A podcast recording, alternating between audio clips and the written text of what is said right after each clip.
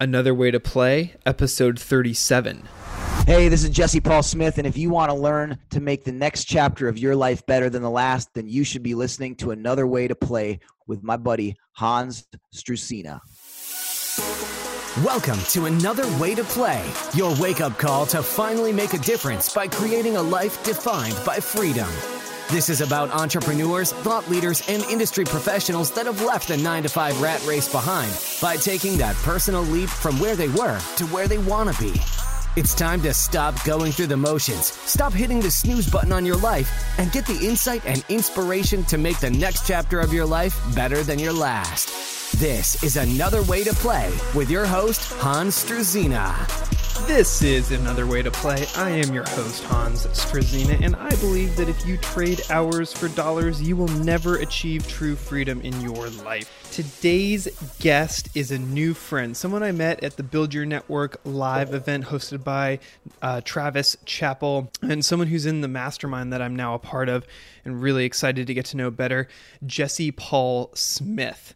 Uh, Jesse has been in the sales game for over 20 years. He's been training and leading teams uh, for some of the best and biggest brands like Best Buy, Verizon, uh, and Miracle Ear most recently. Uh, he and his friend took the Miracle Ear franchise from a $476,000 uh, company in sales volume to over $4 million in sales in just four years.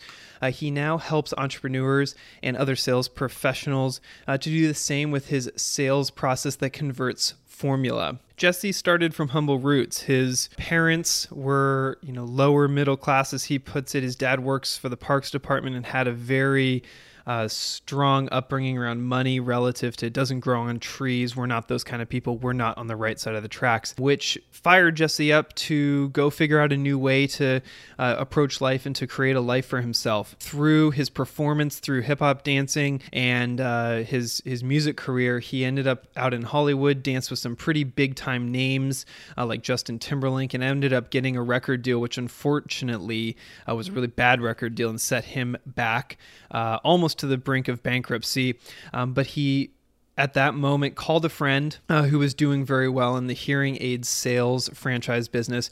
Um, and he thought to himself, who do I know who's making a lot of money and is doing something that I think would be cool? And how can I get around them? So we go into uh, mentorship and picking a mentor and then figuring out how to add value to that person he ultimately did and built uh, the sales program that I mentioned just a few minutes earlier and is now uh, been in the sales game for quite a number of years. If you are in sales, uh, you want to learn how to be more influential or just generally deal with people better, this is the episode for you. I'm telling you. Jesse has some really, really great practical advice and figures to back it up, but he talks about generally speaking, getting into the motion, getting three layers deep or more into what does that mean for you, how would that feel, uh, and the like. So uh, definitely listen up for that at the end. And uh, Jesse has uh, a really great offer for those of you who want to take this education of sales into a bit of a deeper dive. Don't typically like the the hard close. He's got a really great strategy and a really great way to make that happen for you. So uh, before we get into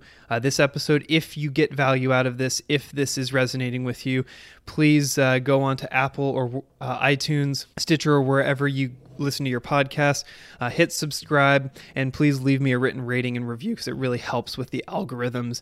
And if you're really liking what I'm saying, uh, go into the show notes, find my Calendly link, and let's connect. Let's let's have a conversation of our own, get to know one another, and uh, see how we can make this podcast better and, and what questions I should be asking these guests and all of that good stuff. So, uh, without any further ado, we're to go ahead and bring in Jesse Paul Smith.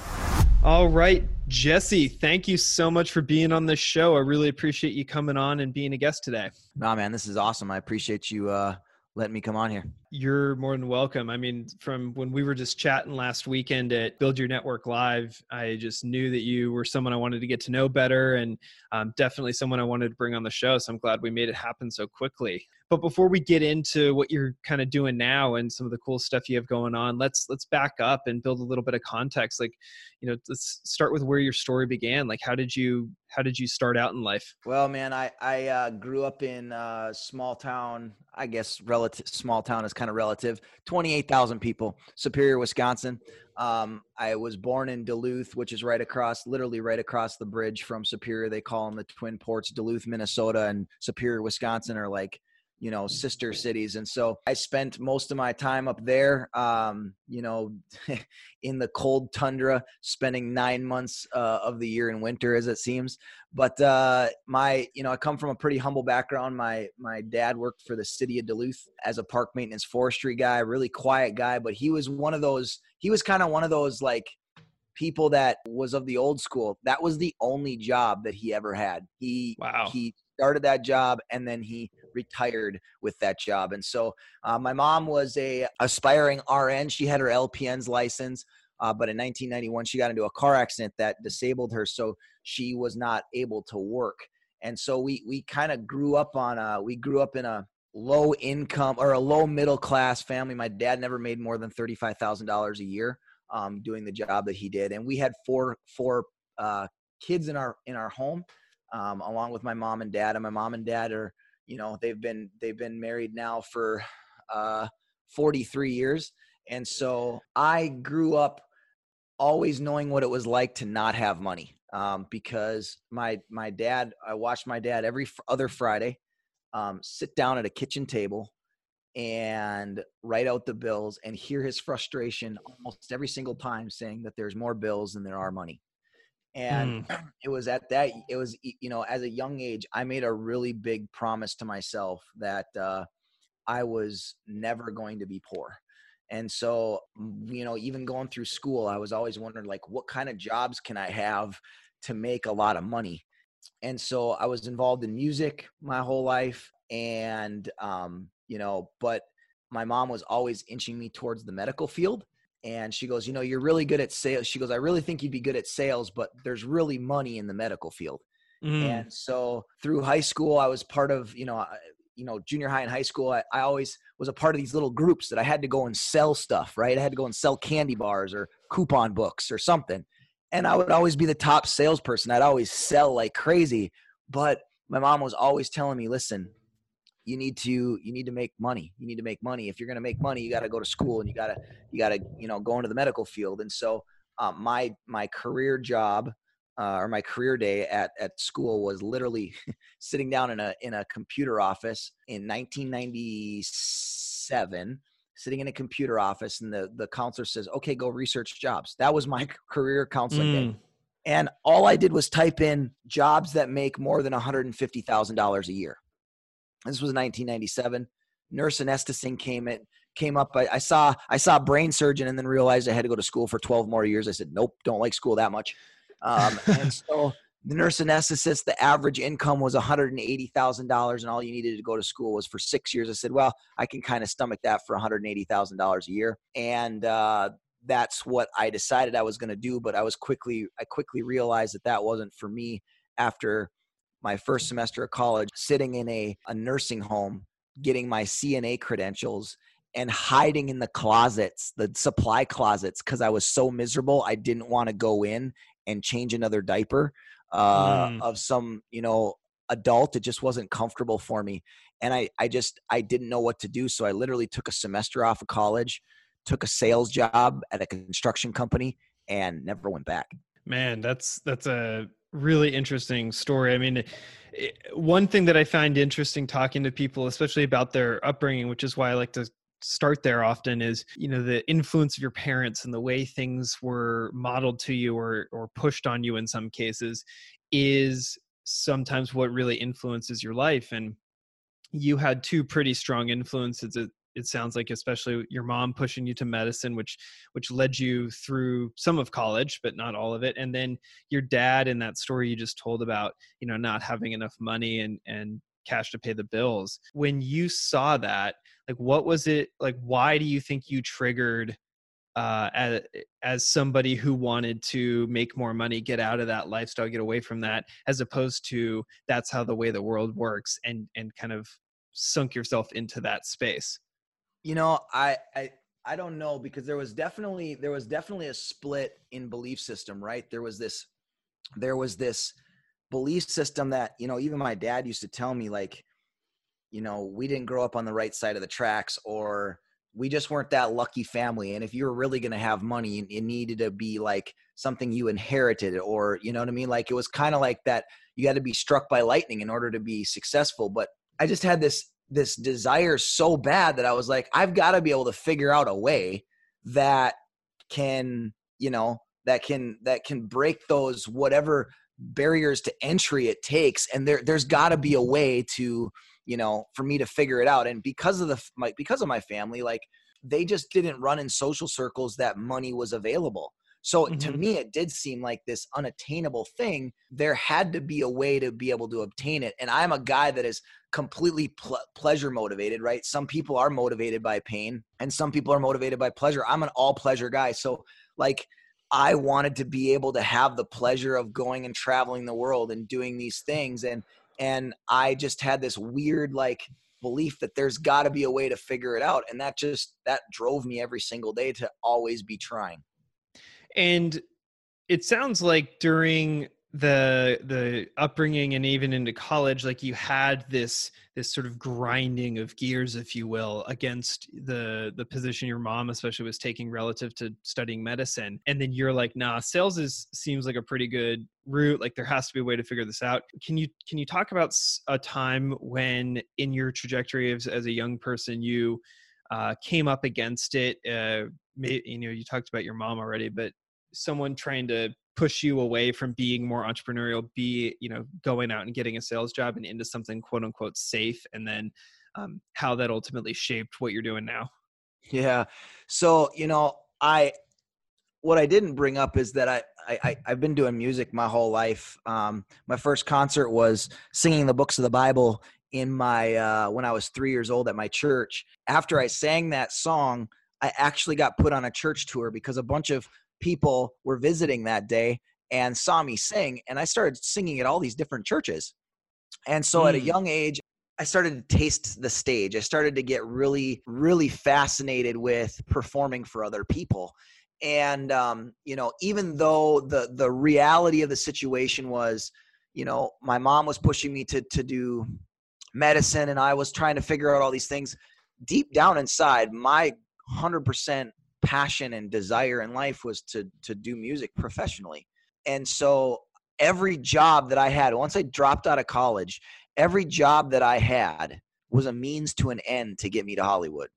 Mm. And and and so everybody was telling me I needed to get my head out of the clouds and that I needed to find a job that I was going to settle into you know that i could i could generate this this safe income and this predictable checks and all these different mm-hmm. kinds of things and so even in my sales jobs like people would try to push me to a bla- a base plus type of an environment so it was like you had this base salary and then you made bonuses or whatever the deal is and you and i both know that the way to make money in sales is 100% commission mm-hmm. and so it, there was always this because of my because of my upbringing and even in my my grandpa, my grandpa as well, like they are so security driven that it, everything had to be safe. And so um, when I I remember when I when I went down and auditioned in Florida in 2005, and I got scouted by one of the major dance industry or dance agencies in LA, and I told my parents that I was going to be that I was going to be moving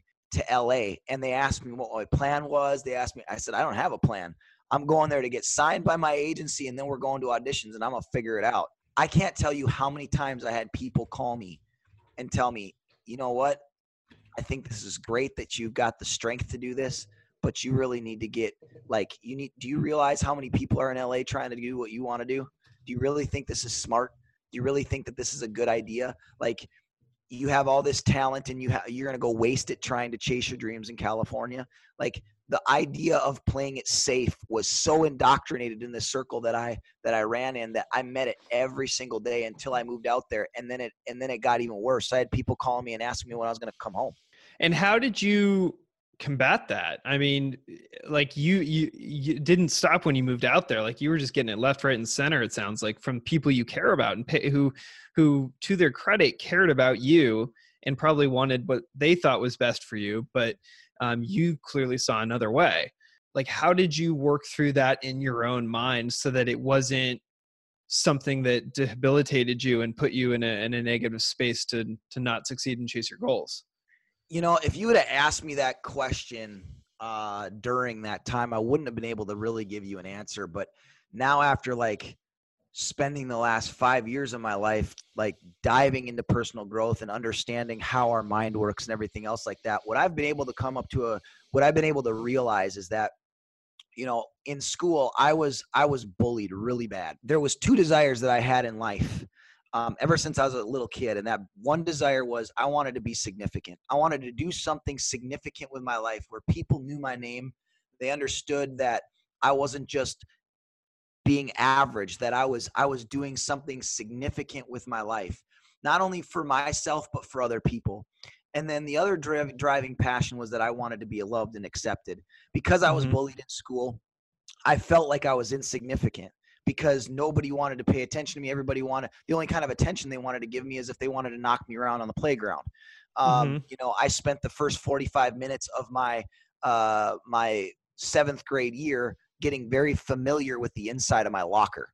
Um, you know, mm. those are the kinds of so there was very emotional triggers for me. And if you, you know, they always say that if your why doesn't make you cry, it's not big enough. My perception was that if when I looked around at the popular kids and I looked around at the people that seemed to have all these friends, it was the ones that did cool things, right? Like the star basketball player, star football player, you know, um, whoever was, whoever had a platform and was was crushing it in that platform seemed to be the one that would earn all the attention of other people. And what I didn't have a good understanding of was that my value came from who I was, not what I did. And so I had this emotional charge that drove me every single day to want to be accepted, to want to be significant, and staying home wasn't going to get me either of those things. And so the only way that I was going to get those things is if I got on stage and I did something significant with my life. So it didn't matter how many times you knocked me down. I had the understanding unconsciously, right? I was unconsciously competent at that point mm-hmm. that that if I stayed down, I was never going to be significant and I was never going to be loved. That was my perception. Mm-hmm, so mm-hmm. that was enough to drive me to get up every single day, no matter how many times I failed. I mean, I went to a hundred auditions, a hundred. Wow. I got told no a hundred times before I first scored my first two hundred dollar gig, and so that's really what drove me to to continue to get, continue to get back up. Dude, that's awesome, and you're and you're clearly very passionate about that, and and I love that you said that you didn't necessarily consciously think through it at the time, but looking back on it, you've you've been able to put these words to it. Um, if you're talking to somebody now who is going through something like that. They're up against it. They're out on their own. They're they're doing something that's quote unquote unsafe. You know they're hearing no a lot whatever it is. Like what advice can you give them to to sort of keep going and break through if if they're if they're kind of on the fence about um, quitting going back home you know shutting down the business whatever it is? Like what what would you tell that person based on what you've experienced so far? Yeah i think the biggest thing that i can that i can give anybody is is you know people people intellectually understand the value of their why because it's now being something that's spoken about so often. But i think because it's being spoken about so often in some regards people disregard it too because it's almost becoming common language. Mm-hmm. but i don't think people understand the the importance of a, of of their why because energy or emotion is really the the fuel that pushes us to get anything done. And really when you take a look at at emotion. It's actually emotion is uh, derived from the word that means energy in motion. And so if you want to get something going it's got to be done. We're emotional beings. So mm-hmm. if you want if you want the fuel to push through because you're you're getting combated one way you've got negative energy coming at you one way you're going to need something else to push against that negative energy to keep you going in the in the opposite direction. Otherwise it's just going to keep pushing you back. And so like if if if if you can just sit down and literally take 10 15 30 minutes whatever it takes to sit down and actually ask yourself why am i doing this? Like really what is the why should i sell houses?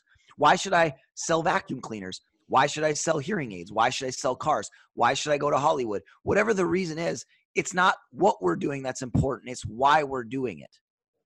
And so if you can build that foundation, that's going to be the thing that's going to get you through everything.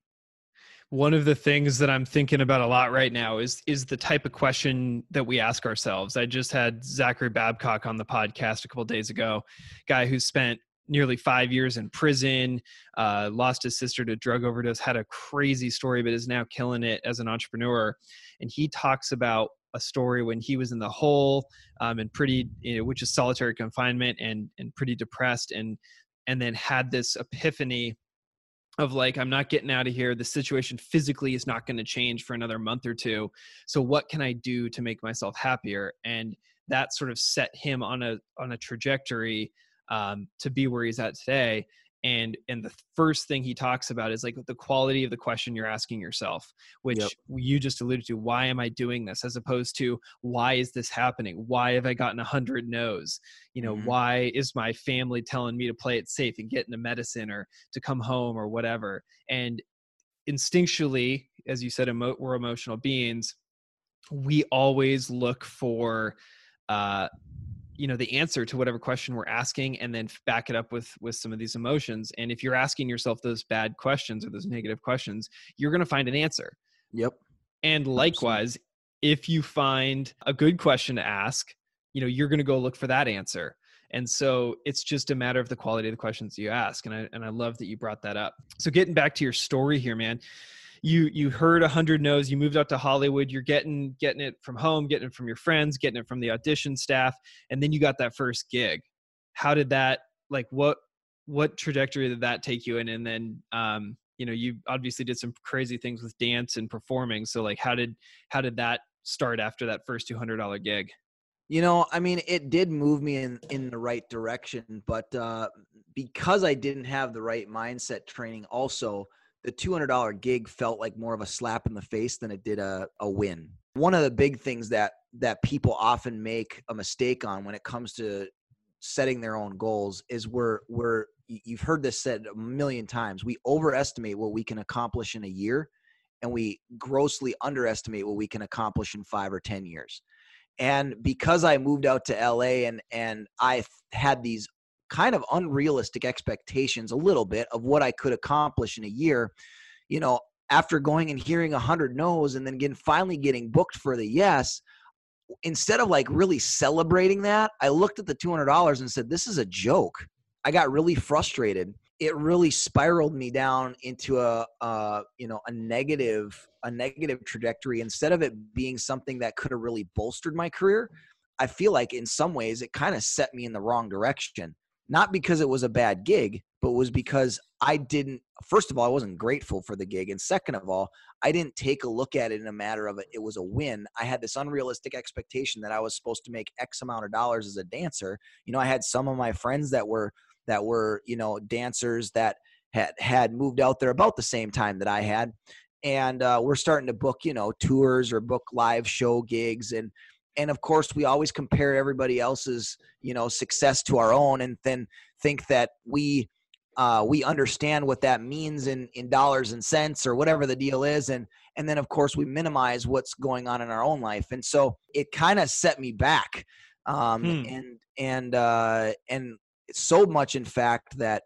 um, I ended up finding myself within about five months of that ending up going home. Now I thought it was only going to be for three months, but since my transmission transmission fell out of my Cadillac, the universe had different ideas. Man, that's crazy. Um, and I and I appreciate that you you brought it up and and talked about it in that particular way. Is like, you know, what happens to you happens to you, and and you can choose then how to respond. And the two hundred dollar gig could have been like, hell yeah, I just got my first book gig. Like I'm finally getting some traction. Let's keep rolling.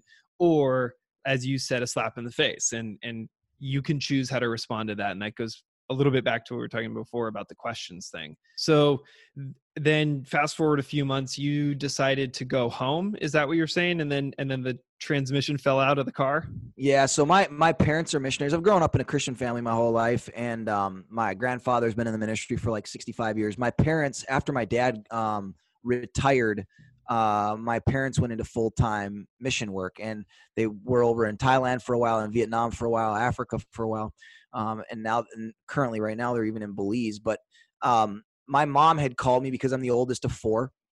At the time, this was in 2006.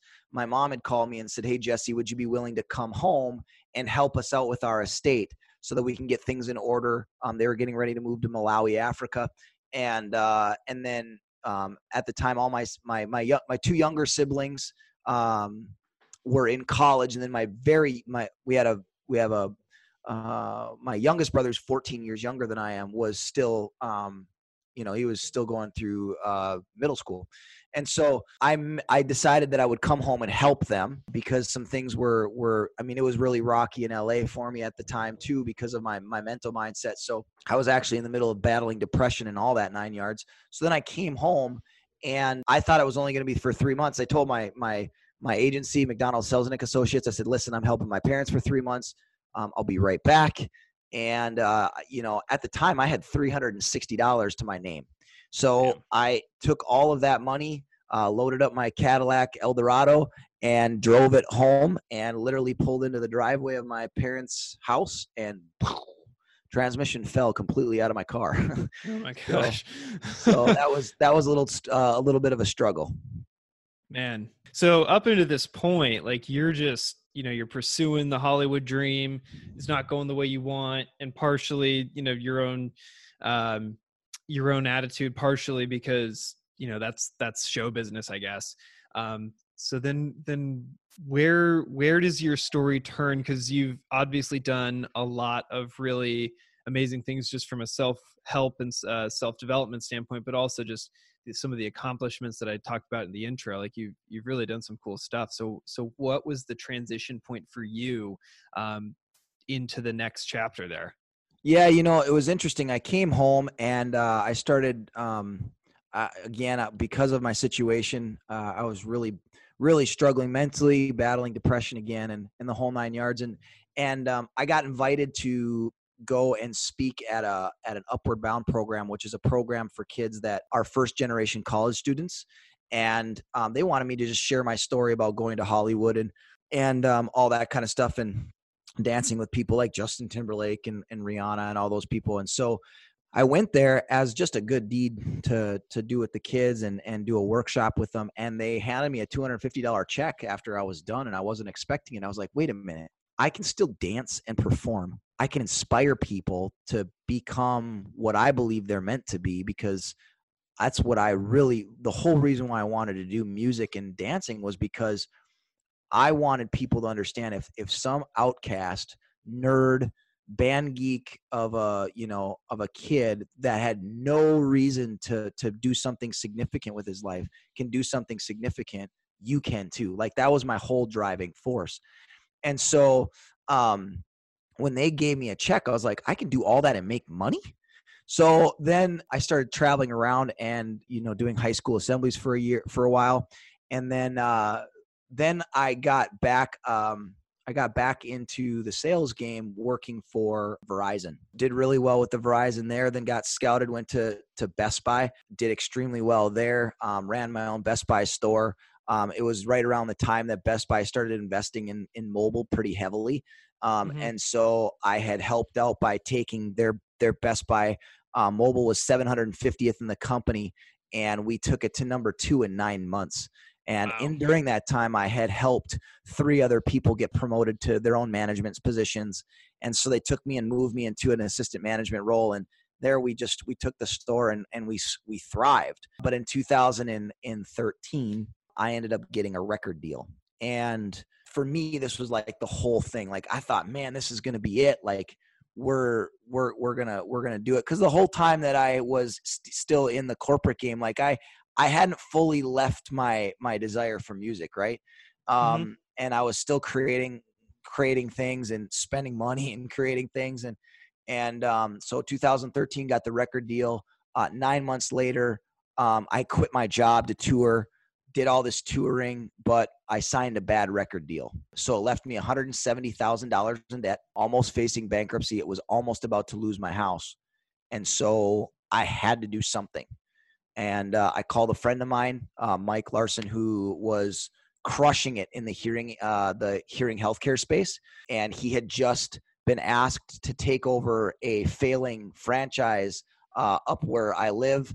And so he asked me to join forces with him. And he he's the one that really introduced me to personal growth and development. And um, we took that hearing aid franchise from 476,000 to 4.4 million dollars in sales in 4 years. We ripped the roof off of the industry, started getting a ton of people that wanted to know what we were doing, and that's really what springboarded me into what I'm doing now. Dude, that's a that's a crazy story, and I'm sure that there's a ton to unpack in that. But I, if someone wants to get some more details on that, because I'm really curious about what you're doing now, they should they should hit you up and uh, you know check out some of your other stuff. But man, like you you really kind of went up and down and up and down in a variety of ways. When you reached out to your your buddy, you said Mike. What was it that was that just kind of the last straw desperation move like i have nowhere else to turn or was that somewhat strategic and and it and it worked out really well the way you planned like how did that come together for you in that moment of like disaster almost. Yeah. I wish I could sound super smart and say it was like ultra strategic, but I was like, who's successful and making a crap ton of money because I need it.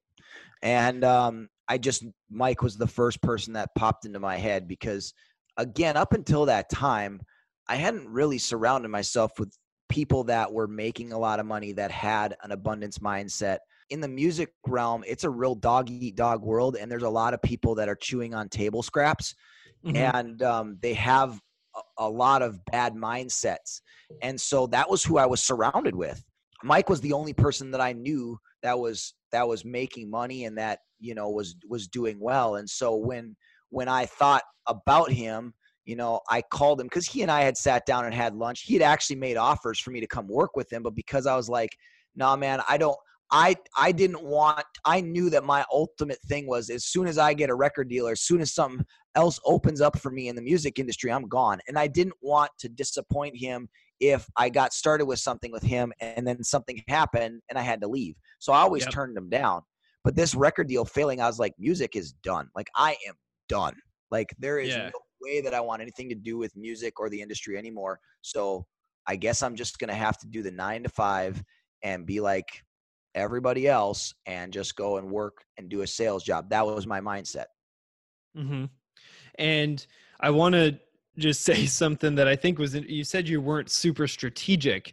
Uh, however, you recognize like you you at least were strategic enough to be like as opposed to going home and getting a job at Starbucks or something. Right, uh, right. You were like, hey, who's crushing it? Who's doing something that I think is cool that I want to do? And how can I go get around that person? And, and granted, you had a uh, previous relationship with him clearly that had been sort of simmering for a while and then you just you just turned that onto a full boil it sounds like but you know for the audience like if you're in a situation like that's that you're you're feeling up against it you're not really sure what to do like the first thing that i talk about a lot of the time people are always saying how do i get started in this or that like go find someone who you know who's doing it or who knows someone who's doing what you want to do and try and get around them you know yep. whether it's get into a business with them you know I, I've offered to you know do something for free, invest in their mastermind, get in their get around them in some way, uh, so that you can sort of absorb and, and improve the, the, the people that are around you, and thus improve what you think and what you do. Because I think that that is just so unbelievably important, um, and will, as we talked about over the last weekend at Build Your Network, will take time off of your whole journey.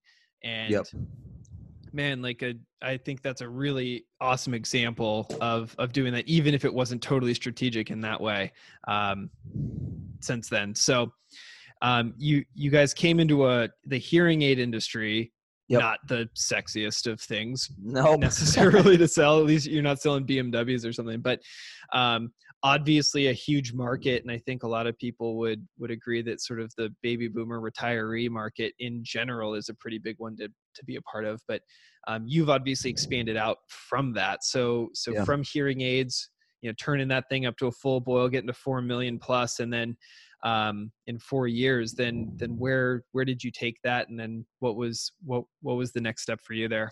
Yeah so we you know during that time we had you know we were just like you said, we were in a market that is doesn't have the sexiest uh, doesn't have the sexiest connotation to it.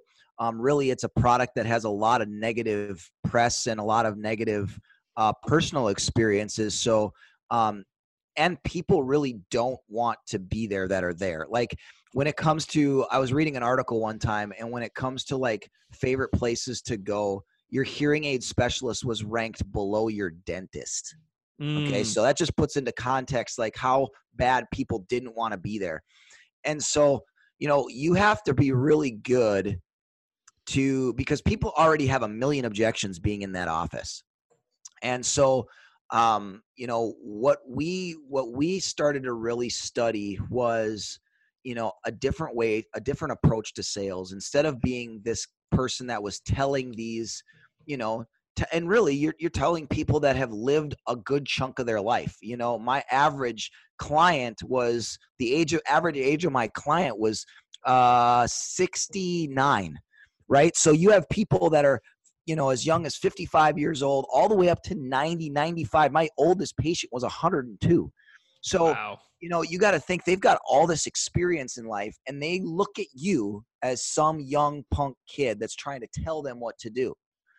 And so i had to we had to develop a different a different approach to sales and we we we developed a sales process that that you know the average close rate in in the hearing healthcare space was 29% but our hearing consultants that were using our sales process were averaging close rates to uh 68% so Wow. um, you know, our average sale price was around double of what people that were that you know uh, double of the average, and our and our return rate. You have a return rate, so hearing aids have a 40 to 5 day return rate from a return policy from the day that you put them in their ears and typically it takes two weeks from the time they hear order the hearing aids to put them in their ears so they can take the product home and, and test it out for 45 days and return it and get their money back Mm, you got to wow. be really good at making sure that they're 100% happy with whatever it is that you're doing because they're already skeptical from the get-go Yep. and so we um we took this process and you know we helped a lot of people make their first six figure income um, as consultants. Um, i mean we i can't tell you how many times we had people that were making 30 40 thousand dollars in other sales careers come and start making you know six figures after training with us for six months because it took them six months to get licensed. And um and so but we we're, we're big thinkers and we're like okay it works in the hearing healthcare business. Does it work anywhere else so Yep. we started testing it in the health and wellness business. We started testing in the construction business. We started testing in the car business. We started testing it all over the place. And what we found was we didn't we didn't stumble across a sales process. We stumbled upon a decision making process, a life process that you can use in sales. Can you expand on that a little bit? Because that's that's an interesting but subtle distinction. Yeah, so you know, and this is not something that we came up with after trying it with 20 people. This is thousands of case studies. And what we found out is that, you know, we all make buying decisions as human beings. Okay? We all make buying decisions. Whether you're making a buying decision to buy a stick of gum or you're buying a, a $1.5 million home, you're going through the same sales process. Now, the time it takes you to get through that sales process might be different, but it's a it's the exact same buying process that you go through. Typically, ultimately, what it is is that you buy for emotional reasons, you justify for logic reasons, and so you go through this sales process. And what what's the the biggest difference in the time that it takes you from making the the the the, the decision, as we talked about earlier, is the quality of questions you ask yourself is in direct proportion to the quality of the answers that you get. Right. So when we when we go through and make a a decision, we're buying into that decision. So there's sales going on around us all the time. I'm selling myself on why I need to get my butt up at 6:30 in the morning and go to the gym. Mhm. I'm selling myself on why I should stay away from ice cream and you know, probably eat a salad. Right? Yep. Those are buying decisions that I'm making all the time. Buying doesn't necessarily mean currency of money. To my you need to buy into your decision. So what we started to realize is that I don't need to sell you anything. In fact, I'm hurting myself by trying to sell you something because people believe 7% of what they what they hear, they believe 50% of what they read, but they believe 100% of what they say with their own mouth. Mm. So if I'm sitting here trying to tell you what you need to do, you're not you're going to be much more op, you're going to be much more resistant around what I'm telling you to do than if it's something you're telling yourself you need to do. Well, how do I get somebody to tell themselves what they should do? Ask them a question. So we started to realize that there's these questions and there's this formula that you use to ask these questions to lead them down their own decision buying process. So by the time you get to it, you're selling them nothing. They are buying everything. That's awesome, man. I love I love that distinction because it's so critical, especially well with anything really i, I was going to say especially you know something like a hearing aid because i just remember from my experience with my grandparents aside from the fact that they never ha- had anything good to say about them they were stubborn they didn't want to wear them et cetera et cetera so yep. um, the fact that you started in a place like that and and built this process and have taken it into other industries is killer. And now what you're doing is pretty you have taken it into these other industries this this process and um, now you've you've started to sort of expand it and turn this into sort of a consulting co- coaching thing. Is that correct? Yeah. Yeah and you've you've got a big you've got a big launch of something coming up here soon so I'd, I'd love to give you a chance to tell us about that and where that came from. Yeah so one of the things that you know I just love love helping people, and so you know I've been coaching people around our sales process and doing that for the last four years. But you know you can only help so many people when you're doing it one on one or doing it live or and and and so I kept getting these people that would want me to help them with their sales, but really couldn't pay me what I needed to charge in order for me to dedicate just my time to them. I wanted to find out if there was a way for me to to uh, you know put this online and still get the same effect. And so um, I had done a couple of test runs with segments of people. And uh, what we have done is, as, as I've put that entire sales process, I've, I've put the entire sales process down to I mean, down to a science to where we've actually put scripts together for people so that they have the exact wording and all that kind of stuff. And we've put in an online course called The Real Secret to Sales and um, we're teaching the philosophies behind really a consultative approach as opposed to a sales professional approach. What I mean by that is most sales professionals will do a lot of telling to sell their products. We teach how to coach, how to ask the right questions so that at the end of the process, people are literally saying, Yep, I want to buy that. Here's my credit card, as opposed and you not having to use all these hard closing tactics and overcoming objections because the worst thing that you can do is overcome somebody's objection because now you're just telling them they're wrong and you've mm-hmm. destroyed your relationship that you've been busy building with them up until that point. So we go through basically the whole process and and and what it looks like, how to execute it, and and now it's in an online format, so I can help masses of people instead of trying to do everything one on one. Jesse, that's killer, man. Um, definitely excited for that to come out, and, and we'll definitely post uh, post about it and, and, then throw it down into the show notes so anyone listening to this can go check it out um, once it's live. And you know we're getting to the end here. I want to respect your time because i know you're busy but before we head into the focus five the last uh, five questions i ask every guest on every show um, can you give us just a little bit of a teaser a little something that that the audience can take away uh, a distinction between a, a selling and a telling approach if you will um, and yours and the more consultative approach yeah, so really quick, here's here's what I'm going to tell you. So people buy for emotional reasons and they justify for logic reasons. We have been taught for so long feature benefit, feature benefit, feature benefit. That's all logic. People don't buy for logical reasons. They justify it. What I mean by that is is what gets us moving and I've already alluded to it already is energy or emotion is what puts us into motion, right? Energy and mm-hmm. motion. So you need to get them emotionally involved in whatever it is that that that they are um, that you are talking about. So the best way to do that is to ask them a couple of questions and you want to focus on um, you know tony robbins says this is that an undisturbed prospect is an unwilling one. What he means by that is that if you don't figure out a way to stir up the emotions that they have they might be buried but that doesn't mean you can't bring them back up.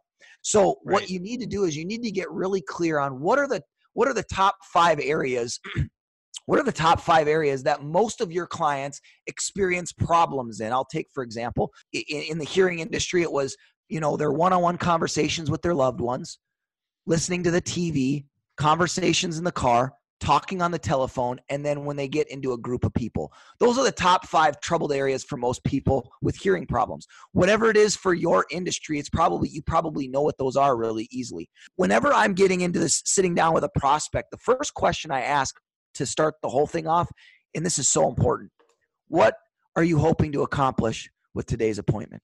Sometimes by me asking that one question, I can sit back for 15 minutes and take notes because they will just go ahead and spill their guts to you on what exactly it is that they're struggling with. And so if they if they don't give me um, what exactly it is that they're you know struggling with, they might just say, "Well, I want to hear better." okay, great. So so tell me a little bit more about that. Okay, now if I have to go as far as to say, so how does it go when you're having a conversation with your husband or having a conversation with your wife? Well, it's really frustrating. It's it's you know I can't hear her. She mumbles. Okay, well tell me about that. Well, you know I I can't understand her very well, so um, I just I just pretty much ignore her because I don't really get what she's saying. Here's the key to the whole nine yards, and this is what people don't do. Tell me how that impacts your life. Well, mm. she gets frustrated with me. Okay. What do you mean she gets frustrated with me? Well, she tells me I don't really listen to her and that I don't pay attention to her. Here is another key question that 99% of sales professionals, entrepreneurs don't ask. How does that make you feel? Like garbage. Okay. So if if you didn't have to deal with that anymore, if that wasn't the case anymore, how would that impact your life? Well, I bet you my I bet you her and I wouldn't get into arguments as much. Well, how would that make you feel? Uh, pretty amazing. See, everybody wants to move away from pain and towards pleasure. Yep. And if you can give them a clear path from pain to pleasure, and because our brains don't know the difference between dreams and a reality, and there's power in the words that we speak, when they start speaking those words, they feel those emotions. And so that's really what gets your client that is that you know is sitting back there. I've seen it so many times. I get clients that would come in my office and they would be sitting back, and you've probably seen this, sitting back with their arms folded. They are closed off as all get out. And you start asking those questions and start digging into those areas, and people start to open up. Now, here's the key: if you only if you get less than three pain points on any client, you have less than a 17% chance of closing the deal. If you get five or more, you have an 80% chance of closing the deal. Now, I'm not saying you're going to close the deals 80% of the time, but you have a 80% chance of closing the deal. That's much higher than 17. That's why emotional pain points are so crucial in finding out how what is the, you know, motivator for your clients to buy.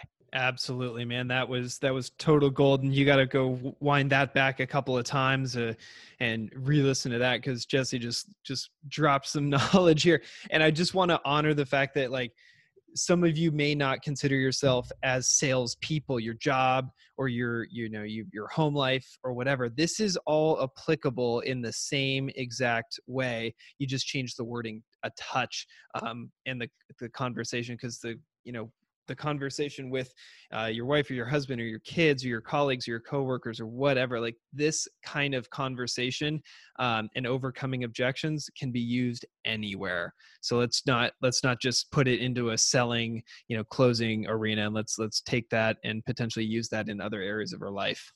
Yeah hans i'll tell you this. When i started when we started going around and teaching this out we started finding that um, people were hiring us to do this. People were hiring me to do this when they had when they had conflict within their own workplace. Because this is the same type of conversation that you have. Again because buying is not just currency dependent right? We're buying into right. a person. We're buying into a decision. And i will teach leaders this exact same process that they can have with their with their people because their biggest thing as leaders they need to sell them on the idea the vision of the company so this is super powerful when you're having conversations with your leadership staff, when you're having conversations with with anybody that you need to get bought into a vision. This same conversation applies. Man, that's killer. And uh, we could go deep on this, but we're we're running out of time, and I, I do want to respect yours and um, transition us over. And if obviously, if anyone wants to learn more, go down to the show notes. All of Jesse's information is down there, and he'd be happy to connect with you one on one there. So we're going to go ahead and get into the focus five, which is the final five questions I ask every guest on every show. Uh, Jesse, are you ready? I am ready. Hell yeah, man. What is one book that you've gifted most often? Ooh, uh, the 15 Invaluable Laws of Growth by John Maxwell. Fantastic. If you could get an hour of someone's time, past or present, live or dead, and ask as many questions as you wanted, who would that person be and why? Man, that is that is an awesome question. I would have to say just because right now I am so deep in the study of Think and Grow Rich by Napoleon Hill, I think it would be fascinating to sit down and talk with him just because when you talk with him, you are talking to he literally interviewed 25,000 people when he wrote that book, 500 of which were the top income earners uh, in the world at that time, and to, to get that many minds together under one one brain would be an absolute fascinating conversation. Fantastic answer, man. Uh, what is one thing that you believe most people would disagree with you on? Ooh, that um, if you live your life by grace instead of just by principle, you will get much farther ahead. Can you expand on that just a little bit? Because I'm I'm yeah. curious now, and I'm sure the audience is as well. So we are taught that you know you have you have so many chances. Okay, somebody does you wrong. They have you have they have so many chances before you cut them out of your life or do all these kinds of things. And what I have learned, probably because most of all through my own life, is that when you give people grace, grace doesn't run out.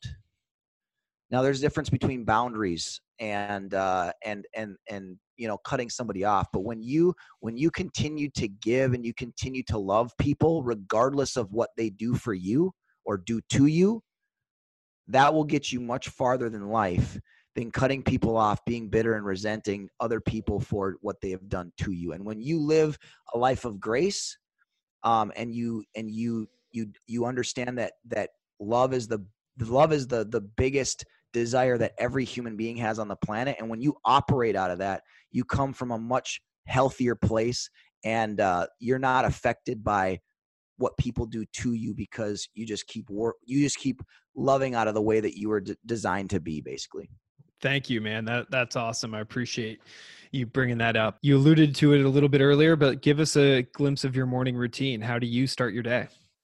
Man um now it's it's yeah it's it's gym get up in the morning go to the gym then i do devotions and uh take some time. I'm a i'm a big worship music fan so um i take some time and listen to some worship music get in get into the zone and and and really um just get focused on what i'm grateful for what god's done for me in my life and and uh then i then i start my day hell yeah man um, what is the best place online that the audience can connect with you the most? Yeah, so I spend a lot of time. Um, I spend a lot of time on Facebook. I have a free Facebook group, um, Inspired Motivated Sales Leaders, that I spend a lot of time just dropping as much gold as I can for my audience to help them increase their sales, um, and uh, also mindset tricks on on how to how to get out of your own head. And so I spend a lot of time in there. Awesome. Well, I'm going to link to that as well as your website in the show notes. Um, and so, anyone who wants to connect with Jesse on a deeper level, go check out his Facebook group and obviously go check out the website. And then you've got the course launching uh, fairly soon, and probably by the time this podcast is out, you will be live. So we will yeah. make sure to link to that as well. So you can awesome. check out his uh, his course, guys. Hopefully, you got as much out of this as I did. Jesse, you crushed it today. Thank you for bringing the energy and all the uh, awesome anecdotes and and stories that you brought, and uh, really look forward to getting to know you better. Here's to a good 2020. All right, man. Appreciate the the opportunity being on here. Thank you. Appreciate you, brother. Have a good one. And that does it for today. Hopefully, you enjoyed that conversation with Jesse just as much as I did. Uh, go check out his Facebook group. I have it linked down in the show notes. It's Elite Sales Mastery on Facebook. Um, I've also got uh, his Real Secrets to Sales, which is launching as of the recording of this podcast. So I'll drop that in the show notes if you want to hear more formally what he's doing with his live trainings and uh, content and that sort of thing. Um, that'll be down in the show notes.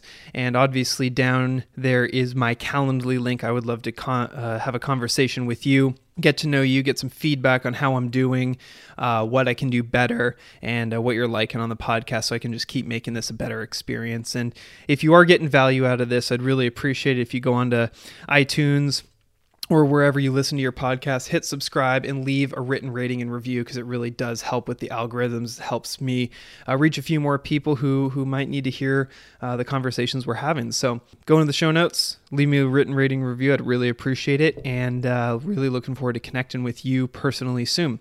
Uh, so without any further ado, I'm going to sign it off. This is Hans Struzina with another way to play, uh, and remember to make every chapter better than the last. Thanks for joining in for this episode of Another Way to Play, making the next chapter of your life better than your last. For more insights and inspiration to help you make that personal leap, be sure to engage with Hans on social media and get your questions answered right here on the show. Reach out to Hans at Chief SNAH on Instagram, and we'll catch you on the next episode of Another Way to Play.